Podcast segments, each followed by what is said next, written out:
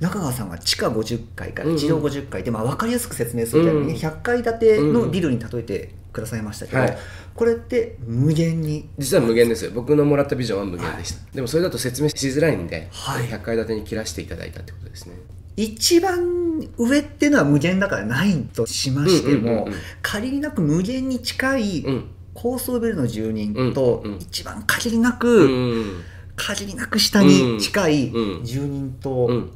どういうふうな性格ライフの違いがあると思いますか？はい、これはですね単純に言うとあの物理空間はそんな変わらないわけですよね、はい。で周波数の違いっていうのはその愛の使い方の上手さの違いだけですよね。ですから上に行けば行くほど、はい。あの関わりがジェントルで穏やかになっていく。で下に行けば行くほどもう一言一句でもうあの文句言いっぱなし、まあ、そんな状況の違いだと思います。ああ確かに奥さんが話すその一言が、ささくれ出すかさわけですよ。そうですよね。なんでそんなこと言い訳すんだよって言ってね、そんな違いですよ。ワールド・オブ・グレート・ヒーラーズ世界中のヒーラーに会いに行こう。皆さんこんにちは。サティです。愛の使い方の違い。全く同じ状況でもこれが違うだけでなんだか全てが違ってきそうな気がしてきますちなみに放送では残念ながら収録できなかったのですがどうしても疑問を感じたことがあり収録後に中川さんに個人的に質問をしてみました。それはこちら。平行現実は何もかもが全く同じで違うのは周波数だけということですが周波数が違うとおそらく住人のリアクションもエレベーターの階層によっては違ってくる。例えば地下50階の住人は怒って相手に花瓶を投げつけるというリアクション。一方同じことが起こっても地上50階の住人は相手を抱きしめるというリアクション。その場合は周波数以外何もかもが全く同じという理論に誤差が出てくるのではないでしょうか。中川さんはこう答えてくれました。リアクションが違う。つまり周波数以外の誤差が生じるとそこから枝分かれして別の世界が誕生します。つまり A というリアクションと B というリアクションはそれぞれが違うエレベーターの階層を持つ別の世界になるわけです。僕はこの説明で納得ができました。もしも同じ質問を持っていらっしゃった方いかがでしょうか？ではこの辺で中川さんのユニークなお話にまた耳を傾けてみましょ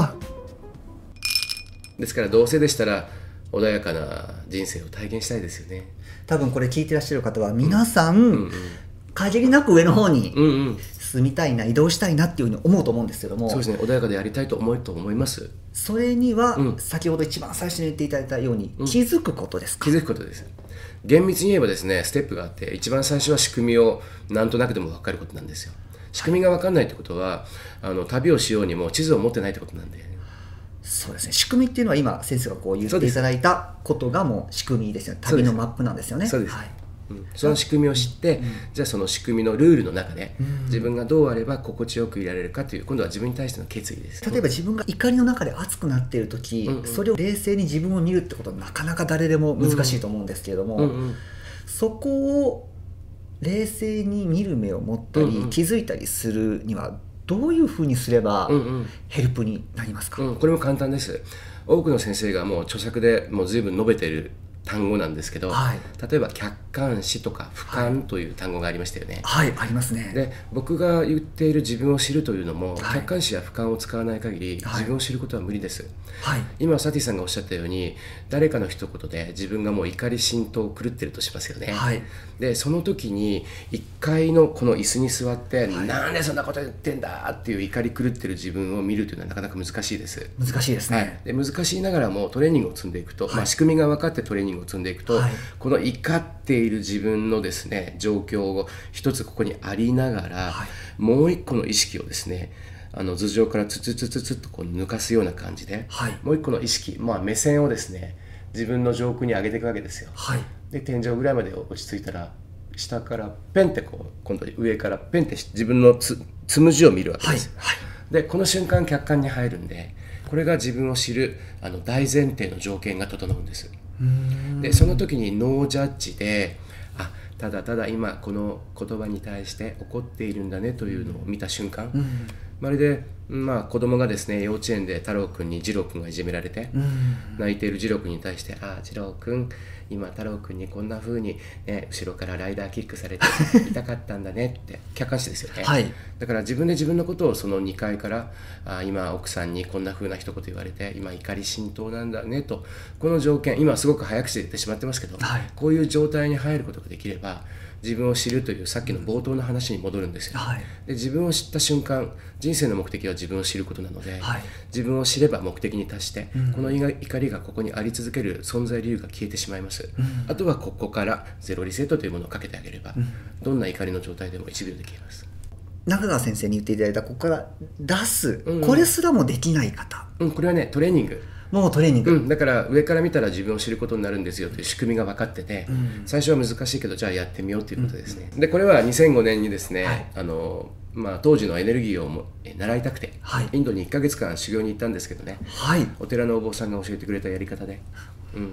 まあ、お寺の僧侶さんが教えてくれたやり方で、はい。あの本当の自分あのちゃんとね心を穏やかにしたければはい。自分を見つめなさいと、はい。でやり方を言ってくれたのが今のまんまで。はい。僕も当時は苦しんでる状況まだ少しありましたけども、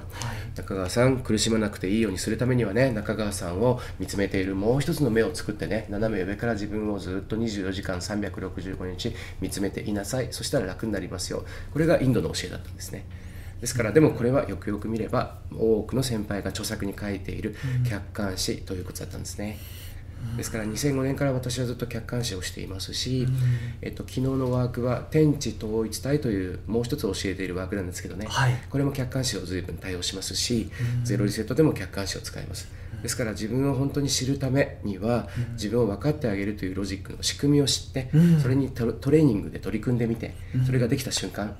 誰がやってもどんな苦悩の状態でも1秒でセルフで消えるようになります。今の時代だからこそそういうワークが人知にこう降りてきたっていう感じなんでしょうか？そうです。あのいわゆる2012年の当時2012年の12月23日から地球は2段階上がりました。人によっては3段階という人もいます、私と妻はですねその日を待ってた時にうわーすごい2段階上がったねよかったっていうふうにあの狂気かん、ね、こう歓喜狂気しました、はい。はいでその日を境に地球が本当に2段階下駄を履きましたんであのそれまではですね地球が少し低かった状態では、滝に打たれるとかハードな修行をした人しか、そういうエネルギーワークってのはできなかった領域があります。はい。ところがその日を境に地球が下駄履いちゃったので、ん。多くの方々も気づけば、えー修行なしにそれができる時代に入ったということです。多くの方